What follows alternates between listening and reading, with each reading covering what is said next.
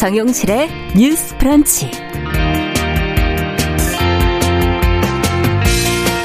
안녕하십니까. 정용실입니다.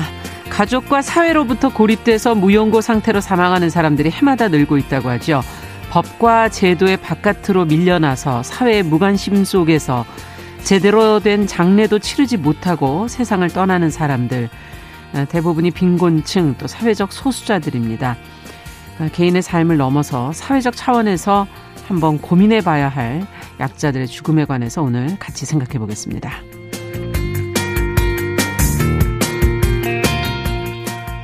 네, 마음에 드는 옷을 샀는데 금세 쭈글쭈글해지거나 박음질이 풀려서 맥이 빠지는 경우가 있죠. 외투 주머니에 손을 넣으려고 했더니 주머니가 막혀 있어서 황당했던 경험도 있으실 겁니다. 이 여성의 옷에서 많이 발견되는 문제들을 제가 지적을 해봤는데요. 여성은 활동량이 적고 옷을 오래 입지 않는다는 등 우리 업계 오랜 고정관념의 산물이라고 하는데요.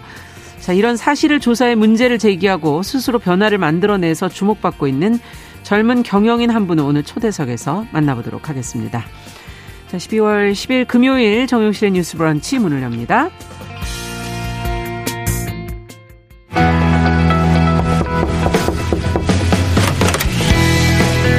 여성의 눈으로 세상을 봅니다. 정용실의 뉴스 브런치 주간 똑똑똑. 네, 금요일 정용실의 뉴스 브런치는 주간 똑똑똑으로 시작을 합니다. 청년 여성의 시각으로 다양한 주제들을 다뤄보고 있습니다. 오늘도 두 분 모셨습니다. 계간홀로 이진송 편집장 안녕하세요. 안녕하세요. 네, 청소년 페미니스트 네트워크 위티의 양재 활동가 안녕하세요. 네, 안녕하세요. 자, 앞서 잠시 좀 설명을 해드렸는데 오늘은 약자들의 죽음, 특히 사회적 의미를 띤 약자들의 죽음에 대해서 오늘 좀 이야기를 나눠볼까 합니다.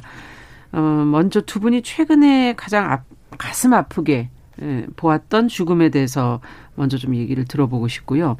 어떤 죽음이었는지 그 이유는 무엇이었는지 설명을 좀 해주시죠. 이진성 편집장께 먼저 마이크 드려볼까요? 어, 네. 저는 개별 사례보다는 전반적인 무연고 사람, 사망 사례에 대해서 말씀을 드리고 싶은데요. 네. 혼자서 죽는 게 이제 고독사라고 한다면 무연고 사망은 말 그대로 연고가 없는 사람의 사망을 얘기합니다. 그런데 음. 고독사가 사실 무연고 사망이랑 굉장히 밀접하게 관련이 있거든요. 네. 우리 사회가 개인의 생존을 가족에게 거의 외주 맡기다시피 하는 음. 경향이 크기 때문에 죽음도 그 중에 하나인데요. 어, 가족과 단절된 사람들, 사회적 네트워크로부터 소외된 사람들, 네. 그리고 뭐 여러 가지 경제적인 혹은 사회적인 관계망에 속하지 않는다는 이유로 조용히 사라지는 죽음에 대해서 생각을 굉장히 많이 하는데요. 음. 무용고 사망자들의 경우에는 대부분 경제적, 사회적 약자이기 때문인데, 때문입니다. 음. 그리고 이 경우에는 무용고가 아니더라도 장례 절차가 철저히 시장 경제에 맡겨져 있기 때문에 터무니없이 비싼 장례 비용 때문에 유족들이 장례를 포기함으로써 무용고 사망 처리가 어. 되는 경우도 많습니다. 그래서 서울시에는 공영 자리 서비스가 있기도 한데요. 예. 이런 식으로 좀 우리 사회가 약자들의 죽음을 공공적으로 다뤄야 되는 문제가 아닌가에 대해서 생각을 하고 있습니다. 네, 죽음도 비용이 그렇게 많이 드는군요. 네. 쉽게 죽을 수가 없는 거네요. 지금 말씀을 들어보니 그리고 앞으로는 정말 이 가족이 계속 그 죽음을 맞이해 줄 수 있을 것인가는 근본적인 질문도 들기도 하고요. 양재 활동가께서는 어떻게 음. 주변에서 어떤 경험이 있으세요? 어, 네. 제가 죽음이란 단어를 처음으로 실제로 경험하게 됐었던 건 저와 함께 활동했던 청소년 동료가 스스로 목숨을 끊었던 사건이었는데요. 아, 네. 어, 그의 배경을 보면 그이는 사실 청소년이었고 집에 나와 있었고 성소수자이기도 했고 했고 또 빈곤하기도 했고 난치성 질환을 가지고 있기도 아이고. 했고 이런 되게 다양한 삶의 장벽들이 이 사람의 일상에 더 영향을 미쳤다라고 생각해요. 음. 그래서 저는 그런 장면들이 가난이나 불평등 혹은 혐오나 차별이 정말 삶이라는 걸 위태롭게 하는구나. 그리고 우린 음. 그 위태로움 속에서 만나고 있구나를 느끼게 음. 했던 것 같아서 제일 기억에 남습니다. 네. 자, 양재 활동가에게 음, 또 고민과 슬픔을 안긴 죽음 어, 어떤 마음이 들었는지 조금 더 얘기를 들어보고 싶네요. 음. 음 저는 그 과정에서 음. 이 사람이 죽음의 과정에서도 자신의 이름으로 불리기 어려울 수 있겠다라는 생각을 했어요. 아. 그러니까 성소수자의 죽음을 고민할 때 이 사람이 가졌던 생애 내내 정체성이라는 건 늘 오해되거나 질문받아 왔기 때문에 그렇죠. 죽음 이후에도 이 사람을 온전하게 이해할 수 있는 사람이 드물 때가 많잖아요. 음. 그래서 그런 면에서 삶에서 이 사람이 얼마나 존엄하게 살았느냐가 그 사람의 죽음이 어떻게 받아들여지느냐와도 되게 관계가 어, 네, 있죠. 연결돼 있다라고 생각 했고요. 네. 어, 흔히 우리 사회가 사람을 애도하는 방식에 대한 고민도 되게 많이 하게 애도하는 방식. 네. 이를테면 청소년의 죽음이라고 하면 부모가 얼마나 슬퍼할까 같은 방식으로만 얘기되는데 어. 제 동료한테는 부모 말고도 되게 다양한 사회적 관계가 있었고 예. 그들이 느끼는 슬픔과 애도의 방식이 매우 달랐었기 때문에 음. 저는 그 속에서 애도가 꼭 가슴을 치면서 우는 일이 아니라 정말 스며들듯이 때로 는 이별하듯이 때로는 웃으면서 할 수도 있는 일이겠구나. 음. 그런 다양한 애도의 방식이 더 많이 얘기되면 좋겠고 그런 음. 방식이 얘기되지 않아서 참 막막했구나 내가 이 죽음을 어떻게, 어떻게 해야 할까? 난 네. 어떻게 표현해야 될까? 맞아요. 그 생각을 네. 많이 했습니다. 정말 이 부분은 누구나 좀 고민을 하겠네요. 예전의 모습들은 가면 다들 너무나 슬퍼 음, 하시는 모습들을 보게 되니까 그 특히 가족의 슬픔만을 보게 되니까. 맞아요. 네. 자, 두 분이 말한 어떤 죽음의 공통점이 왠지 있습니다. 지금 두 분이 얘기해 주신 것 안에는 죽은 이들이 약자다, 소수자다라는 그런 사실인 것 같은데 이들의 죽음이 그래서 자꾸 어, 드러나지 않아서 잘 모르고 계시는, 보이지 않게 느끼고 계시는 그런 분들이 많은 게 아닌가 하는 생각도 드는데요. 어떤 문제 의식을 또 느끼시는지. 어, 고독사와 무연고 사망의 경우에는 실업이나 파산이나 빈곤, 고령, 질병 같은 문제들이 배경에 있습니다. 음. 이에 대해서 요즘에 자주 생각을 하는데요. 가난하고 병든 어, 가족과 연결이 끊긴 노인 혹은 사람들에 대해서 우리는 너무 쉽게 그것을 개인의 업보라던가 그 음. 그 사람이 옛날에 뭐 가족들한테 잘 못했겠지 이런 식으로 얘기하는 어. 되게 권선징악적인 결말로 예, 이해하는 경향이 굉장히 커요.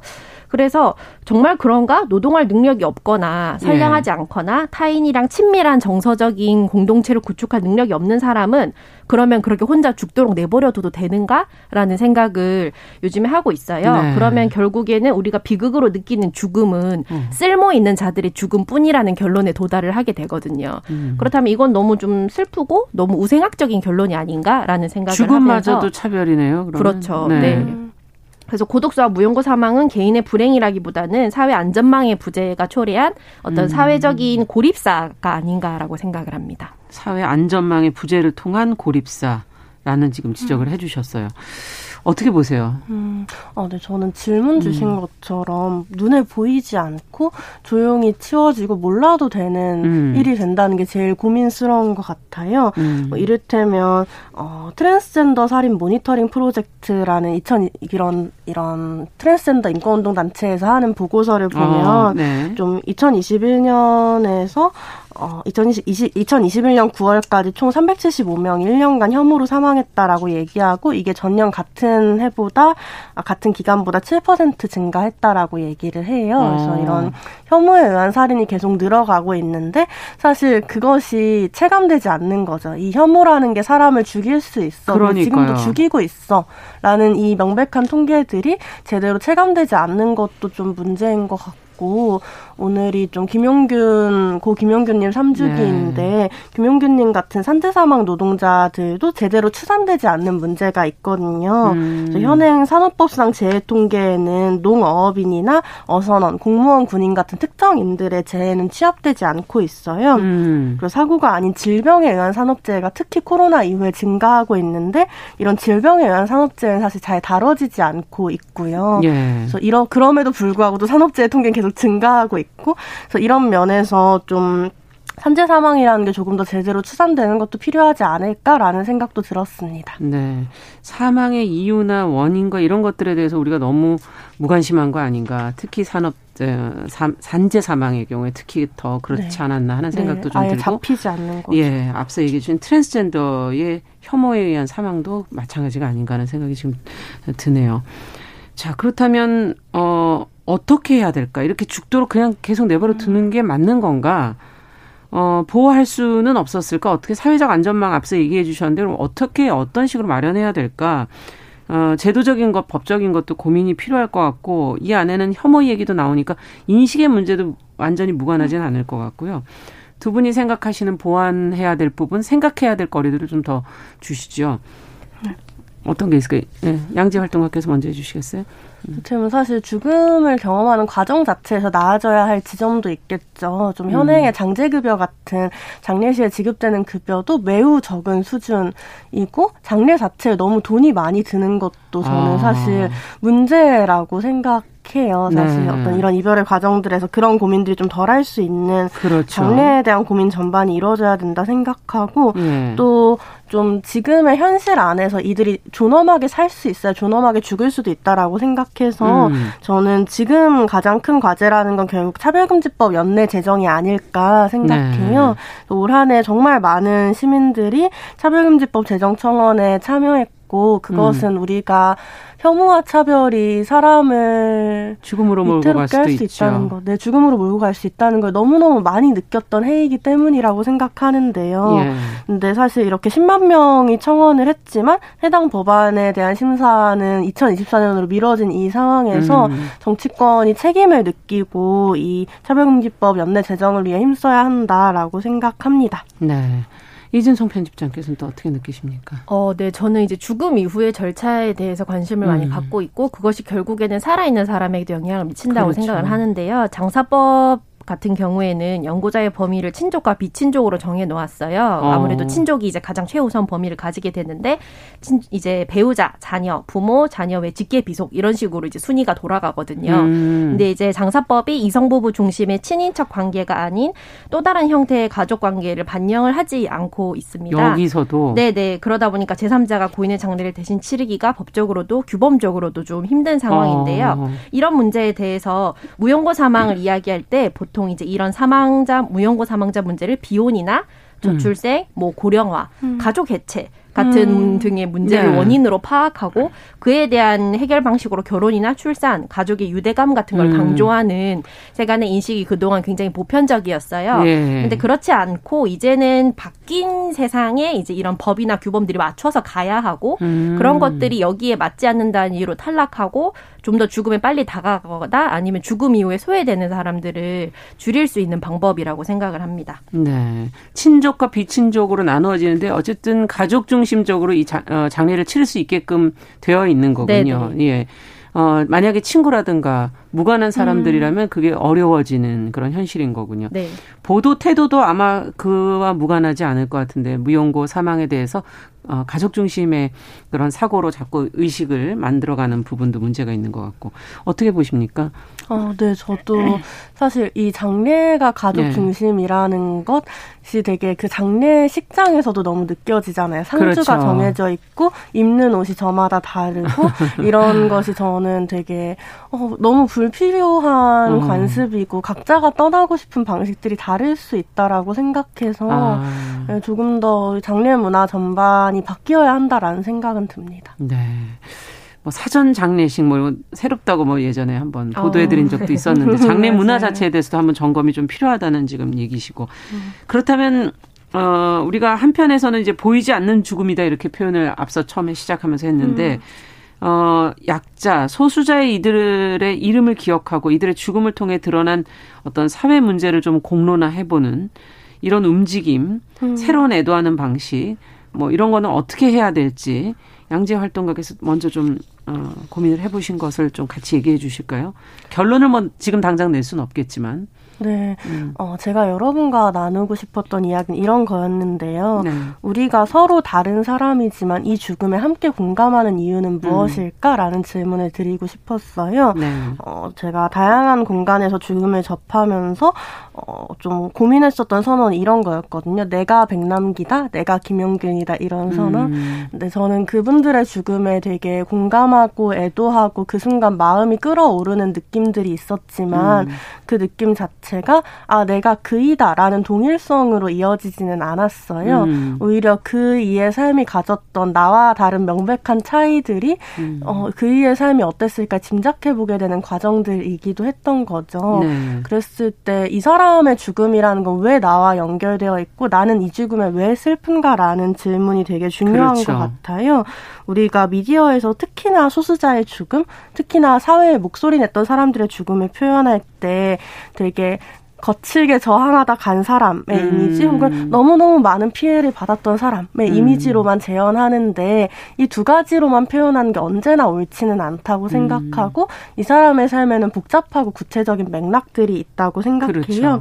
이를테면 고 김기용님은 트랜스젠더이기만 한 게 아니라 교사이시기도 했고 그의 아. 교사라는 정체성을 지키기 위한 투쟁들이 사실 있었던 거고 아. 또 정치인이기도 하셨고 네. 또 고 변희수님은 군인이셨던 거고 그렇죠. 이렇게 되게 성소수자여도 단순히 피해자인 게 아니라 자신을 지키고 싶었던 긍지의 방식들이 음. 다르고 삶의 맥락들이 다른데 아. 이러한 부분들을 더 자세히 볼 때 우리는 다르고 그 차이 속에서 이 죽음에 대해 우리는 어떻게 음. 애도할 것이고 어떻게 공감할 것인지에 대한 질문이 가능하지 않을까라는 얘기를 남기고 싶습니다. 네. 이준성 편집장 님께서는 또 어떻게 생각하세요? 어, 네, 사실 음. 타인의 죽음을 나의 서사에 좀 쉽게 통합하거나 내 메시지에 동원하려는 욕망이 음. 어느 정도 사람들 사이에서 있는 것 같습니다. 그게 인간은 누구나 자신의 인식의 틀로 세상을 보기 때문이고 그렇죠. 그거는 사실 누구도 결백할 수는 없어요. 음. 그런데 그게 이제 필연적으로 왜곡이나 굴절을 포함한다는 건 상상을 좀 인식하는 게 필요하다고 생각을 하는데요. 네. 내가 보고 싶은 그 사람의 면만을 봄으로써 그 사람을 납작하게 만드는 건 음. 아닌지 이런 음. 것들을 성찰을 함께 했으면 좋겠고 더불어 SNS 시대다 보니까 자신의 어떤 애도의 포즈를 이제 전시하는 게 더 중요한 음. 약간의 나르시시즘적인 태도들도 사실 아. 저는 좀 있다고 보거든요. 예. 이제 그렇게 됐을 때 타인의 고통이나 죽음을 쉽게 내가 향유하거나 음. 나의 어떤 감정을 위해서 이런 것들을 소비해서는 안 된다는 생각을 요즘 많이 하고 있습니다. 그렇죠. 한 사람의 인생인데. 네. 예. 그렇다면 앞서 양지 활동가께서 계속 얘기해 주신 존엄하게 살아야 대접받고 살아야 저희가 존엄하게 죽을 수 있다라는 얘기를 해 주셔서 그럼 존엄한 죽음이라는 건 과연 어떤 것일까? 어, 두 분도 죽음에 대해서 한 번씩은 생각해 보셨을 것 같아서요. 끝으로 한번 그 얘기로 마무리를 좀 해보도록 하죠. 어, 네. 음. 어, 저는 예전에 내가 선택할 수 있는 죽음이 존엄한 죽음이지. 그러니까 음. 그러니까 질병이나 어떤 특정한 혐오나 차별이 아니라 내가 나의, 나의 삶을 어느 시점에 끝내겠다라고 스스로 결정할 수 있는 게 존엄한 죽음이지라고 많이 생각했던 네. 것 같은데 요즘에는 그냥 아, 나는 정말 죽음에 대해 많이 생각하지 않는구나. 왜냐하면 지속 가능한 삶에 대해 별로 생각하지 않았기 때문이다. 음. 그래서 예전엔 서른 살까지 살 거라고 별로 믿지 않았고 지금도 내가 마흔까지 살 걸 생각하면 오, 그럴 수 있을란가? 이런 생각이. 아, 너무 짧은 거 아니에요? 백세 시대인데요, 요즘에. 그래서 네. 백세 시대 나는 네. 마흔의 나를 상상하기 너무 어렵고 그 어둠에 죽음이 있어도 음. 이상하지 않을 것 같다라는 생각을 많이 하는 것 같아요. 그랬을 때 음. 저는 이 삶이 이어질 거라는 확신, 그리고 그 삶의 끝이라는 걸 내가 스스로 낼 수 있다는 꼭 자살 같은 의미라기보다는요. 네. 내가 내 삶을 마무리하는 것에 있어 어떤 결정들을 내릴 수 있다는 음. 생각들을 할 수 있어야 한다 생각하고 그래서 좀 모든 사람이 어, 존엄하게 살 수 있는 생계 수단이라는 게 보장돼야 하지 않을까. 음. 오늘 세계 인권 선언의 날인데 좀 이런 인권이라는 것이 결국엔 존엄하게 그렇죠. 살 권리라는 점 함께 생각해 보면 어떨까 싶습니다. 네. 이진송 편집장께서. 어, 사실 너무 심오한 질문이기도 한데요. 자신의 정체성이나 이제 음. 이런 여러 가지 역사들이 네. 죽음이나 고통 때문에 단절되지 않은 채 그래도 음. 가급적 많은 선택지가 보장이 되는 게좀 음. 존엄한 죽음의 가장 적은 그 최소한의 조건이 아닐까라고 네. 생각을 합니다. 네. 음. 좀 어려운 질문을 저희 스스로도 답할 수 없는 질문 두 분한테 한번 드려봤습니다. 근데 삶을 잘 살려면 정말 저희가 죽음에 대해서 고민할 필요는 분명히 있는 것 같고 말씀해 주신 어떻게 죽을 것인가 어떻게 살 것인가를 우리 사회가 또 어떻게 아, 같이 만들어갈 건가 중요한 얘기인 것 같습니다. 오늘 주간 똑똑똑 우리 사회의 관심과 제도적 보호 바깥에 밀려난 약자들의 죽음과 애도에 대해서 같이 한번 이야기 나눠봤습니다. 청소년 페미니스트 네트워크 위티 양재 활동가 계간홀로 이진송 편집장과 함께했습니다. 말씀 잘 들었습니다. 감사합니다. 감사합니다. 감사합니다. 네, 정용실의 뉴스 브런치 1부 마치고 잠시 후 돌아오겠습니다.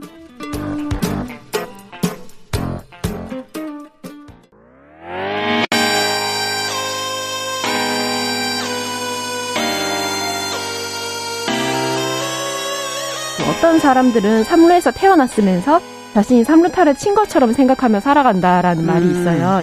3분 즉석칼에 만들듯이 법안을 뚝딱뚝딱 잘 만들어내시는 분들이 왜 여기에 대해서는 음. 이렇게 직무유기를 하고 있을까 그런 문제가 들고 따끔하게 예. 여성 팬티에 달려있는 정체불명, 의미불명의 리본에 대해서 생각을 하게 됩니다. 도대체 이 아이는 왜 있는가? 경쾌하게. 정말 그런가요? 외신도 당황한 거죠. 이 사건을 보고 예. 도대체 한국에서 무슨 일이 벌어지고 있는 거냐. 음. 이거 한국의 성보수주의 때문 아니냐. 할 말은 하면서 같이 고민해 한번 고민해 보겠습니다. 세상을 보는 따뜻한 시선. 정용실의 뉴스 브런치. 네, 정은실의 뉴스 브런치 듣고 계신 지금 시각 11시 31분입니다. 금요일에는 항상 다양한 분야에서 활동하는 여성들 만나보고 있습니다. 초대석 시간이죠. 오늘은 오랜만에 옷에 대한 얘기를 좀 해보려고 합니다. 뭐 매일 입어야 되죠, 뭐 옷은. 이왕이면 좀 예쁘고 편하고 어, 질 좋은 옷을 사고 싶은데 여러 가지 다 만족시키는 옷을 찾기는 참 어려운 것 같아요. 어, 특히 여성의 옷은 이게 뭐 허리가 잘록하고 이래서 좀 불편할 때가 많아요. 어, 근데 이게 기분 탓만은 아니라고 그러네요. 저는 저의 기분 탓인가 아니면 제가 살이 쪄서 그런가 이렇게 생각했었는데 옷을 입고 팔고 만드는 사람으로서 이 문제를 직접 살펴보고 문제 제기를 한 분이 계십니다. 퓨즈 서울의 김수정 대표 오늘 자리에 모셨습니다. 어서 오십시오. 아, 반갑습니다. 안녕하세요. 안녕하세요. 방송을 오늘 처음 출연해 보시는 거죠? 네. 네. 특히 생방송이라. 어, 네. 그냥 에이, 잊어버리시고 하세요. 저랑 수다 떤다고 생각하시고. 감사합니다. 어, 옷을 정말 지금 제가 말씀을 드렸잖아요. 편하게 입을 수 있는 옷이 참 필요한데 사람들한테 네. 그렇지 않은 경우가 많아서 남녀 구분 없이 편하게 입을 수 있는 옷 이걸 만들고 계시다고요. 네, 네. 예전에도 옷 관련 일을 하셨던 건가요?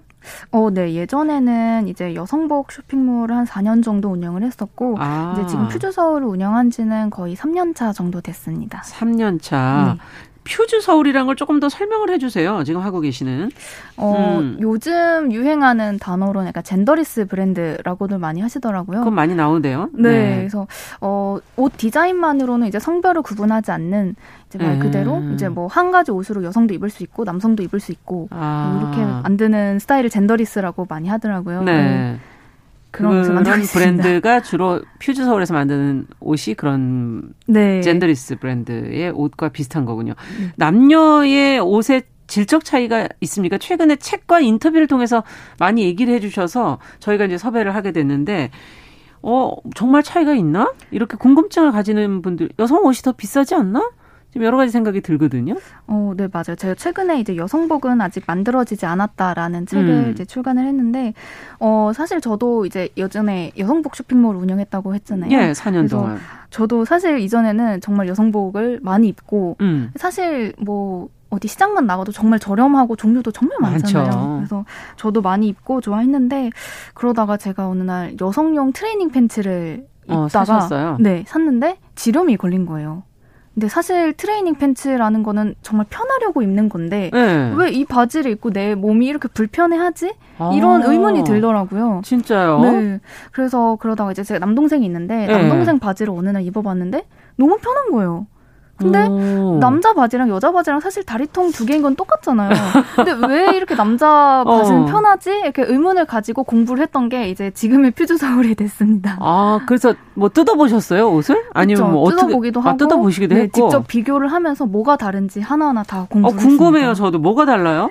어, 우선은 네. 이제 남성복 바지는 조금 더 사람이 그 움직임이 많은 사람이 입는다는 전제 하에 만들어졌기 때문에 아. 여유도 되게 넉넉하고요. 아. 일단 미디도 굉장히 길고 그 여성복은 굉장히 막 타이트하잖아요. 뭐 스키니진이다, 뭐 부츠컷이다, 그쵸. 뭐다 하면서. 아. 네. 근데 남성복은 그러지 않고 정말 편합니다. 이게 입어 보신 분들은 아실 텐데 이제 안 아. 입어 보신 분들은 모르죠. 네, 그런가 예, 이렇게 많이들 생각을 하시더라고요. 예. 네. 일단 움직임이 많은 것을 상상하고서 만든 옷이기 때문에 여유가 있다. 네. 또 다른 걸 더 구체적으로 또 더 짚어주신다면? 어, 저는, 어, 사실 여성복과 남성복의 가장 큰 차이점이라고 하면 주머니라고 생각을 주머니? 합니다. 네. 예. 보통 이제 여자 바지 입으면 사실 주머니가 되게 얕잖아요. 네. 근데 남성복 주머니는 보통 생수병이 들어가게끔 제작이 돼요. 생수병도 들어가요? 네. 그 작은 생수병 500ml가 들어가더라고요. 어. 근데 저도 이게 남성복을 입어보기 전까지는 몰랐어요. 어. 네. 그래서 왜 이렇게 주머니 깊이도 차이 나고 개수도 차이 나고 왜 그럴까 예. 하면서 이제 제가 이제 어떤 브랜드에 들어가서 동일한 가격대에 여자 옷과 남자 옷을 똑같이 사서 비교를 해봤어요. 예. 근데 이제 나, 외투로 또 외투도 마찬가지인데 외투로 비교해보자면 남성복은 뭐 평균 6개, 뭐 4개에서 6개 정도의 주머니가 들어가는 반면에 어. 여성복은 뭐 2개? 그렇죠. 아예 안 들어가는 이상, 옷도 있고. 네, 안 들어가는 옷도 있죠. 네, 예. 와, 이건 뭔가 좀 잘못됐다라는 음, 생각이 많이 들더라고요. 그럴 때마다. 그렇군요. 네. 지금 구체적으로 얘기를 해주시니까 주머니 맞아요. 주머니도 차이가 네. 많은 거군요. 음. 어 원단도 다르다고 어, 네.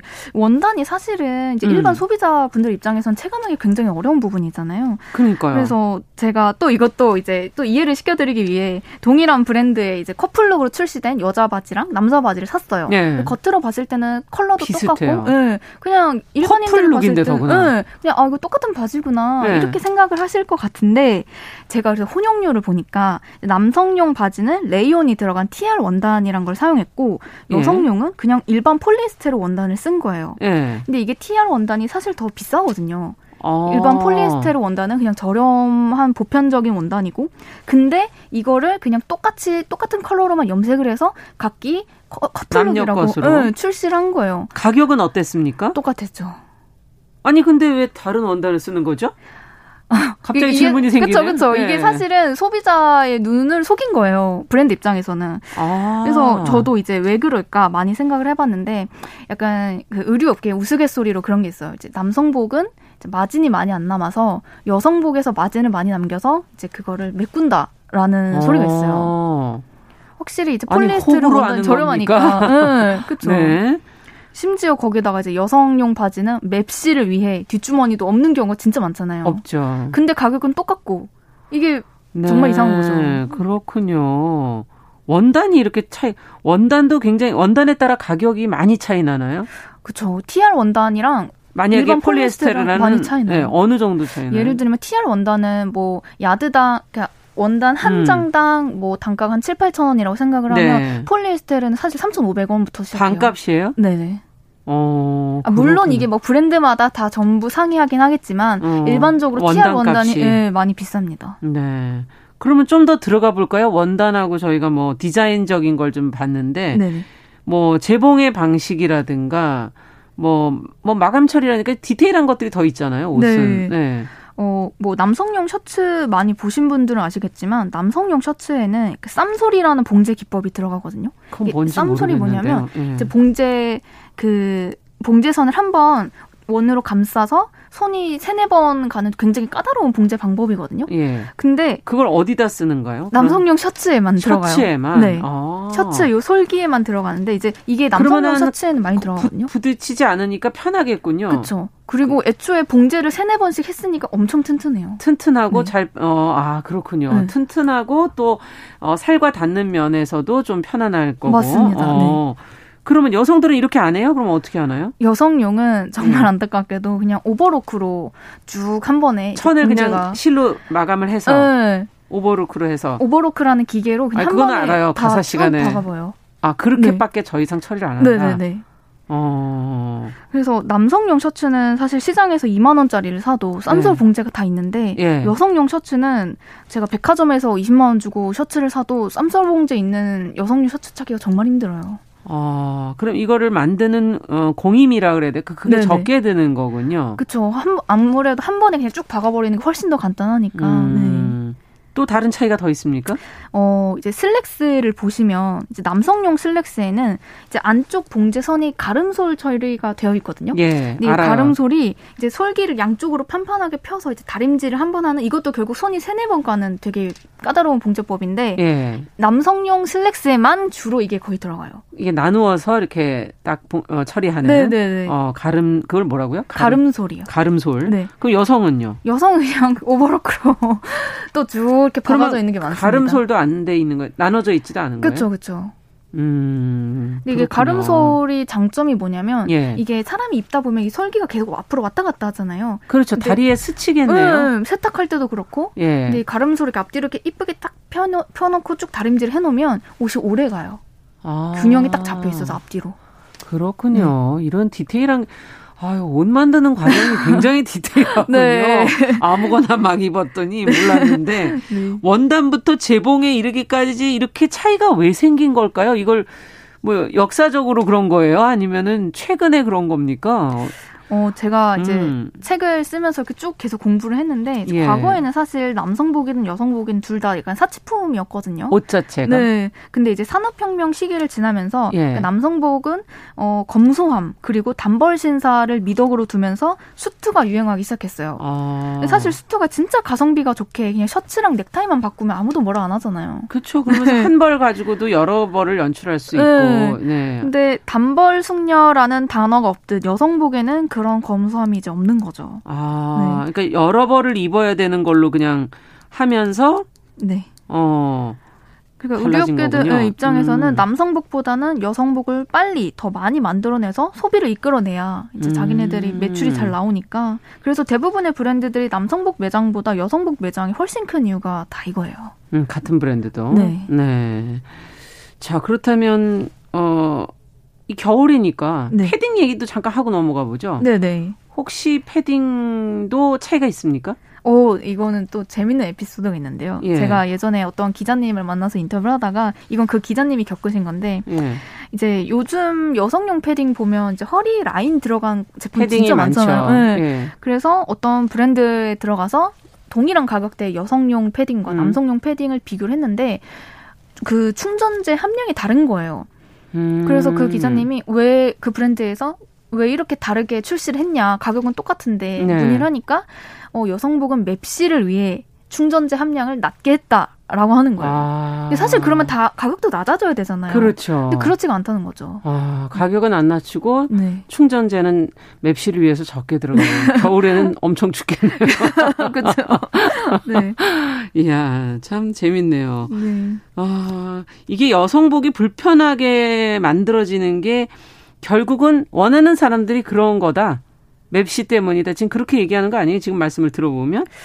어. 어느 게 먼저입니까? 우리가 그렇게 한 건가요? 그런 옷밖에 없어서 그렇게 입게 된 건가요? 음. 닭이 먼저인가요? 달걀이 먼저인가요? 이런 어리석은 질문을 할 수밖에 없네요. 네네. 근데 제 가 항상 어딜 가서 이제 이런 부분에 관련해서 음. 얘기를 하면 많이 놀라시겠어요. 네, 항상 그런 말씀을 하세요. 항상 수요가 있기 때문에 공급이 있는 거다. 뭐 음. 뭐 자본주의 시장에서 원래 다 그렇지 않느냐라고 하시는데 어, 제가 이제 책에도 이제 쓴 구절인데 유행은 음. 복종하는 거라고 생각을 하거든요. 복종하는 네. 거다. 예를 들어 기업들이 작정하고 아 우리 이번 연도에 크롭티랑 레깅스를 유행시키자라고 하면 음. 뭐 크롭티와 레깅스를 소비자들한테 무한정으로 공급을 하면 과연 레깅스와 크롭티를 입지 않는 소비자가 몇이나 될까요? 음. 옷을 사러 갔는데 전부 크롭티와 레깅스밖에 없으면 그걸 살 수밖에 없는 거예요. 음, 그렇죠. 네. 음. 반대로 이제 벙벙한 라인의 패딩을 싫어하는 소비자분도 물론 있겠지만 음. 벙벙하더라도 충전재가 빵빵한 패딩을 좋아하는 소비자는 그럼 뭘 사야 될까요? 음. 네, 결국엔 유행과 공급은 판매자가 결정하고 여성의 선택권을 빼앗은 거라 생각을 합니다. 네. 유행은 복종 이다 네. 지금 그렇게 표현을 해주셨는데 어 다른 분들께서 어뭐 그 여성복 브랜드에서 일하시는 분들도 계실 것 같아요. 권정환님께서는 여성들 옷이 디자인에 너무 신경을 써서 가격이 비싼 거다. 지금 이런 의견을 또 주시기도 음. 했습니다. 네. 네. 자 어쨌든 어 수요, 수요가 먼저일지 정말 이 여성들의 선택이 이렇게 좁아진 게 어, 어떻게 된 것인지 저희가 한번 따져봤고요. 여성복은 사이즈도 좀 사실 한정적이어서 살이 찌고 이제 좀 체격이 커지니까 옷을 선택하기가 상당히 어려운 것 같고 그에 비해서 또 해외 브랜드들은 좀 사이즈가 좀 여러 가지가 있는 것 같아요. 다양해서 좀 어, 체격이 크다든지 좀 그런 분들이 입기가 좀 낫지 않나 이런 생각도 들고요. 우리는 음. 너무 좀 좁은 거 아닌가요? 어, 맞아요. 이게 일단 국내 사이즈 기준으로 말씀해드리자면 이제 음. 뭐 사이즈는 인터넷 쇼핑몰이든 뭐 시장에 가서 구매를 하시는 네. 분들 아시겠지만 들어가는 매장마다 제가 입는 사이즈가 전부 다 다르잖아요. 뭐 예를 들어 어디 가선 M 사이즈를 입는데 아. 어디 가선 X-large를 입는다거나 네, 그쵸, 그쵸. 제 몸은 똑같은데 사이즈가 네. 갈 때마다 바뀌는 거예요. 아. 근데 어, 그, 이, 그래서 이런 날뛰는 사이즈 체계 때문에 이제, 아, 옷을 사기가 겁난다라고 하시는 분도 되게 많으세요. 네, 없는 사이즈가 없다고 그러시는 분들도 네, 많으세요. 맞아요. 네. 그래서 저는 처음에 이제 이걸 공부를 하기 전에는, 아, 그래. 원래 브랜드나 이제 뭐 도매 음. 거래처마다 다 다른, 다 다른 사이즈 체계를 갖고 있으니까 그럴 수 있어 라고 음. 생각을 했는데, 또 남성복은 안 그런 거예요. 음. 남성복은 뭐, 그냥 내가 M 사이즈 입으면 네. 다른 데 가서도 다 비슷한 사이즈를 사면 돼요. 아. 뭐 물론 브랜드마다 조금씩 차이가 있어서 뭐 M에서 large 정도 그렇죠. 이렇게 바뀔 수는 있지만 네. 이게 또 신기하더라고요. 어. 네, 남성복에는 다 그렇게 어느 정도 사이즈 차이가 잡혀 있다는 게. 예. 네. 참 어, 이런 것도 조금 더 일관적으로 간다면 사이즈 체계가 잘 돼 있다면 좀 편리하지 않을까 소비자 입장에서는 그런 생각도 들기도 하고. 네. 의류 시장에서 전반적으로 여성복 가격이 남성복보다 좀 더 비싼 편인가요? 가격으로만 이번에 음. 또좀 따져본다면? 그 방금 말씀해주신 음. 그 댓글에 계신 분, 네. 분이 말씀, 말씀하신 디자인 것처럼 비용이다. 네. 맞아요. 이게 비싼 이유는 사실 어. 너무 불필요한 라인과 그리고 어. 주렁주렁 뭐 레이스가 달린다거나 뭐 프릴이 달린다거나 음. 이런 장식 때문에 사실 단가가 계속 올라가는 거거든요. 아. 네. 그러다 보니 이제 원단이나 봉제에는 상대적으로 소홀해질 수밖에 없는 거죠. 그러네요. 다른 데 네. 신경을 쓰니까. 네. 근데 네. 사실 그런 레이스랑 프릴이 네. 사람이 입는데 꼭 필요한 요소들이 아니잖아요. 그렇죠. 네. 네. 저도 뭐 그런 어, 스타일의 옷을 잘 안 입어봐. 예. 어, 패션업계 종사자분들 사실 여성분들이 많아서 여성 네. 옷을 더 잘 만들 거라는 기대가 있었는데. 음, 음. 맞아요. 사실은 근데 이제까지 어, 의료업계에 예. 예, 종사하는 여성분들은 물론 많지만 사실 그분한테 월급을 주는 사장은 이제 남성분들이 훨씬 더 많거든요. 그렇죠. 정말 안타깝게도. 예. 그래서 이제까지 음. 의료업계는 여성 소비자의 지갑을 여는 거에만 사실 관심이 많았고 네. 착용감이나 질을 개선하려는 의지는 거의 없었거든요. 관심을 음. 안 가졌다. 사실 이 부분은 전 세계가 마찬가지라고 생각을 하고 아. 더 빨리 더 많이 의류를 만들어내야 더 많은 수익이 나니까. 네, 자연스럽게 이러면서 여성복은 좀 많이 뒤떨어지더라고요. 네. 자, 그래서 직접 이제 기존에 말씀해 주신 이런 남녀의 차이를 가지고 어 이제는 공용으로 입을 수 있는 옷을 만들겠다 하고 하시다 보니 네. 생산 과정에서 어려움이 도리어 있으셨다면서요? 아, 네, 제가 정말 어. 이거는 에피소드가 있는데 제가 뭐 물론 처음에 이제 제가 만들고 싶은 옷들을 공장에 가서 얘기를 하면 예. 야 이런 옷 여자들 안 좋아해 라면서 거부를 하는 거예요. 공장에서. 네. 근데 한 번도 팔아본 적도 없는 옷인데 예. 그렇게 단언을 하니까 제 입장에서 너무 어이가 없는 거예요. 예. 그래서 아니 나 제가 해보겠다 해서 설득해서 공장이랑 같이 일을 한 적도 있고 어. 그리고 한 가지 기억 남는 거는 이제 제가 이런 자켓을 블레이저를 이제 원래 기존에 거래하던 공장이 이제 사정이 안 좋아져서 어. 다른 공장에 갔어요. 예. 근데 둘이 이제 뭐 제작 단가나 quality 자체는 비슷한 걸 알고 사전 미팅도 다 끝냈고 예. 이제 그렇게 해서 진행하기로 했는데 이제 그 사장님이 딱 제 옷을 보시더니 혹시 이거 여성 용이에요? 물어보는 거예요. 네. 근데 이게 사실 남성용에 들어가는 봉제나 이런 원단을 다 똑같이 사용하긴 했는데 한 가지 남성용이랑 다른 거는 여민 방향이거든요. 아, 단추랑 네. 이게 방향이 반대죠? 맞아요. 여기서 남성용이랑 여성용 다르잖아요. 아. 근데 이제 그걸 보시고, 아, 이거 여성용 자켓이냐? 라고 물어보시는 거예요. 네. 그래서, 어, 이제 맞아요. 이거 여성용이에요. 저희 고객들 다 여자분이시다니까? 아, 그럼 이거 우리 2,000원 더 받아야 돼. 라고 하시는 거예요, 갑자기.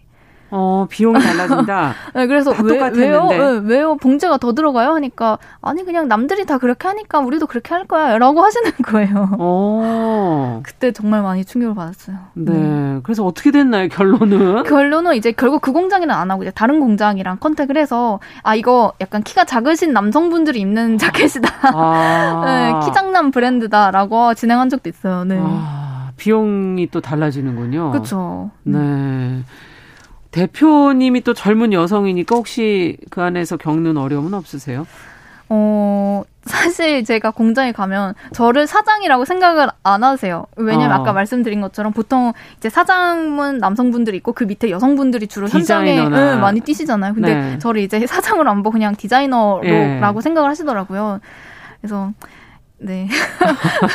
많이 뭐, 뭐, 무시도 받고, 네, 그렇습니다. 아, 그렇군요. 네. 지금 이제 어 성별을 구분하지 않는 그런 옷이라고 얘기해 주셔서 네. 어 스타일은 그러면 오버핏 뭐 실용적으로 입을 수 있는 옷 조금 더 설명을 해주시면 어떤 옷일지 어떤 걸 주로 어, 중심으로 디자인을 하고 만들어내고 계시는지. 어 저는 이제 디자인만으로 아까 말씀드린 것처럼 디자인만으로 성별을 구분할 수 없는 의류를 젠더리스 의류라고 음. 하거든요. 네. 어 저는 네. 일단 편하고, 편하고. 일단 편해야 돼요. 네. 일단 편하고 그리고 사실 디자인 자체가 그렇게 다채롭진 않아요. 저희가 다 음. 기본 베이직한 옷들을 만들어내기 다른 때문에 다른 거랑 같이 입기 좋게. 네. 네. 그러다 보니까 저는 약간 소재에 되게 관심이 많아요. 아. 네. 그럼 소, 주로 어떤 소재들을 그럼 쓰시는 겁니까? 일단 기능성 소재도 제가 좀 욕심이 많고 그리고 아. 요즘은 또 환경 쪽에 관심이 많은 많으셔서 분들이 많아요. 응, 뭐 네. recycle 소재라던가 뭐 BCI 소재 같은 요즘 새로 나온 되게 핫한 소재가 뭡니까? 있거든요. 아, BCI는 이건 코튼 소재인데 예. 그 코튼을 원사를 채취해서 방직하는 그 모든 제조 과정이 다 친환경적인 과정인 거예요. 뭐 화학 섬유를 쓰지 않고 그리고 어. 노동자에게 정당한 임금을 지불하고 아. 그 과정이 굉장히 예, 친환경적인 원단을 BCI, BCI 원단이라고, 원단이라고 네. 그러니까 원단 자체를 조금 더 소재들을 어, 고르시는 거군요. 네, 욕심이 음, 나더라고요. 그렇군요. 네. 그러면 아무래도 이거는 환경과 연결된 게 맞네요. 리사이클링. 네, 뭐 맞습니다. 아까 BCI. 네, 네. 예. 어, 너무 빨리 만들어서 소모하는 그런 옷을 입는 분들이 볼 때는 어, 이렇게 좋은 소재를 고르면 좀 아깝지 않을까요? 근데 이렇게 좋은 소재를 입으면 음. 오래 입거든요. 좋은 옷을 하나 사서 10년 입는 게 저는 사실 제일 친환경적인 아, 소비라고 생각을 합니다. 네. 네. 그래서 아예 원단 자체를 좋은 걸 해가지고. 네. 봉제도 꼼꼼히 하고. 예. 아, 그래요. 네. 너무 빨리 정말 쉽게 만들면 자꾸 뜯어지고 이러니까 네, 또 쉽게 버리게 되고. 맞습니다. 네. 어, 이런 환경 문제에 대한 고민도 요즘에 최근에는 하시는 분들이 꽤 많으시더라고요. 옷을 사는 데 있어서도. 네, 맞습니다. 예. 그래서 어 제가 아까 방금 말씀드린 것처럼 음. 저는 봉제나 이제 원단에 음. 조금 신경을 써서 예. 이제 뭐 자주 세탁하거나 혹은 자주 입어도 쉽게 망가지지 않는 오래 아. 입을 수 있는 네. 싼 거 여러 개 살 바엔 좋은 거 하나 사자 이런 주의여서 네. 네. 그럼 가격이 비싸겠는데 지금? 어 그렇지도 않아. 저희 음. 보통 뭐 티셔츠 같은 거는 그냥 2만 원대, 2만 원 전후로 구매 가능하시고, 비슷한데? 응, 그냥 일반 의류랑 비슷해요. 네, 예. 다 저희가 다 원단부터 봉제까지 다 직접 하기 때문에 가능했던 것 같습니다. 그럼 원단을 구입해서 아니죠. 이제 원사를 사서 이제 저희가 원하는 방식으로 로? 개발을 해서 아~ 네. 아, 원단을 그럼 만드시기도 하시는 거예요? 그렇죠. 네. 어, 그렇군요. 아예 그냥 처음부터 끝까지를 다 네. 하시는 거군요. 네, 그러다 보니까 오히려 더 단가가 절감되는 것 같아요. 단가는 절감이 네. 될 수가 있습니까? 네. 아, 네. 요즘에 옷을 사실 적게 사는 그런 운동을 하시는 분들도 계신데. 네, 맞습니다. 예. 어, 그래서 그런 분들이 사실 진짜 친환경적인 행보잖아요. 음. 그래서 그런 분들을 위해서라도 더, 어, 좀 느리더라도 더 음. 튼튼한 옷, 오래 입을 수 있는 옷, 그런 옷이, 네, 훨씬 이롭다고 생각합니다. 네, 지금, 어, 저희 김수정 대표께서 입고 오신 옷도 왠지 그 설명을 듣고 보니까 탄탄해 보여요. 아, 그래요? 감사합니다. 옷이. 예. 네. 색깔도 사실은 굉장히 무난한 네. 다른 것들과 매치해서 입기 쉬운. 네, 맞습니다. 그래서 음. 저 거의 무채색 옷이 많고 그리고 이 자켓은 음. 사실 주머니가 여섯 개가 있어요. 그래서 네, 제가 가방을 잘 안 들고 다니거든요. 아. 여기 앞에 하나, 이제 밖에 두 개, 안쪽에 두 개. 안쪽에도 있고. 그리고 여기 이제 카드 지갑을 넣을 수 있어서 교통카드를 넣고 다닐 수 있거든요. 소매에. 소매. 네. 그래서 그냥 이제 태그에 띡 하면. 아, 그거 굉장히 편하겠네요. 네. 소매에 지가 주머니가 하나 있어서 네. 카드를 거기다 넣으면은 네. 버스를 타거나 이럴 때 손을 꺼내 가지고 할 필요 없이 그냥 네. 팔 팔에 와. 맞습니다. 그렇군요. 네. 그러니까 실용적이네요, 정말. 그렇죠. 네. 아. 그동안 의료업계가 만들어 온 그 틀에 정말 소비자가 너무 그동안 거기에 맞춰왔나? 이런 생각이 갑자기 들기도 하네요. 음. 좀 따질 걸 따지고 요구할 걸 요구해야 되겠다 이런 생각도 들기도 하고. 어, 근데 저는 음. 여성 소비자분들께 너무 자책하지 말라는 말씀을 드리고 싶어요. 음. 어, 이제까지 이제 수없이 구매했던 질 낮은 옷들은 결국 의류 업계가 만들어낸 결과물이거든요. 그래서 네. 정말 재밌는 거는 제가 요즘 하도 인터넷에서 여성복과 남성복의 차별점에 대해 얘기를 하고 다녀서 이제 여성복을 아예 보이콧 하시는 분들도 계세요. 아. 음. 그래서 남성복을 사는 게 훨씬 경제적이고 환경에도 좋다는 걸 아시는 거죠. 음. 그래서 이제 어, 전국적으로 남성복 매장 매출이 많이 늘었거든요. 다른 브랜드들이. 네. 그러면 사실 아, 이제 여자들이 남성복을 사니까 여성복을 남성복처럼 만들면 되지 않을까라고 생각하는 그렇죠. 게 일반적이잖아요. 근데 정말 신기하게도 의류업계는 남성복 매장을 늘리기 시작해요.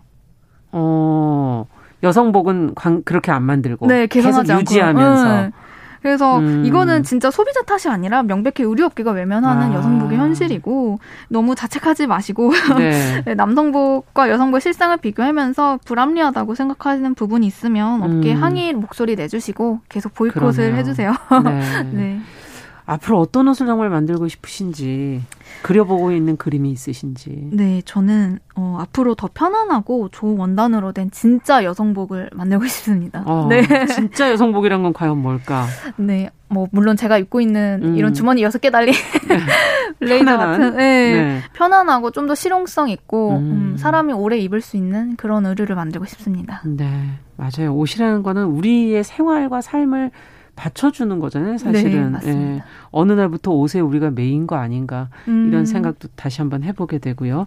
앞으로도 열심히 또 활동해 주시기를 저희 기대하겠습니다. 말씀 잘 네. 들었습니다. 감사합니다. 네, 금요 초대석 오늘은 퓨즈 서울의 아, 김수정 대표와 함께 남녀 옷의 품질 차이 어떤 변화가 있는지도 같이 이야기 나눠봤습니다.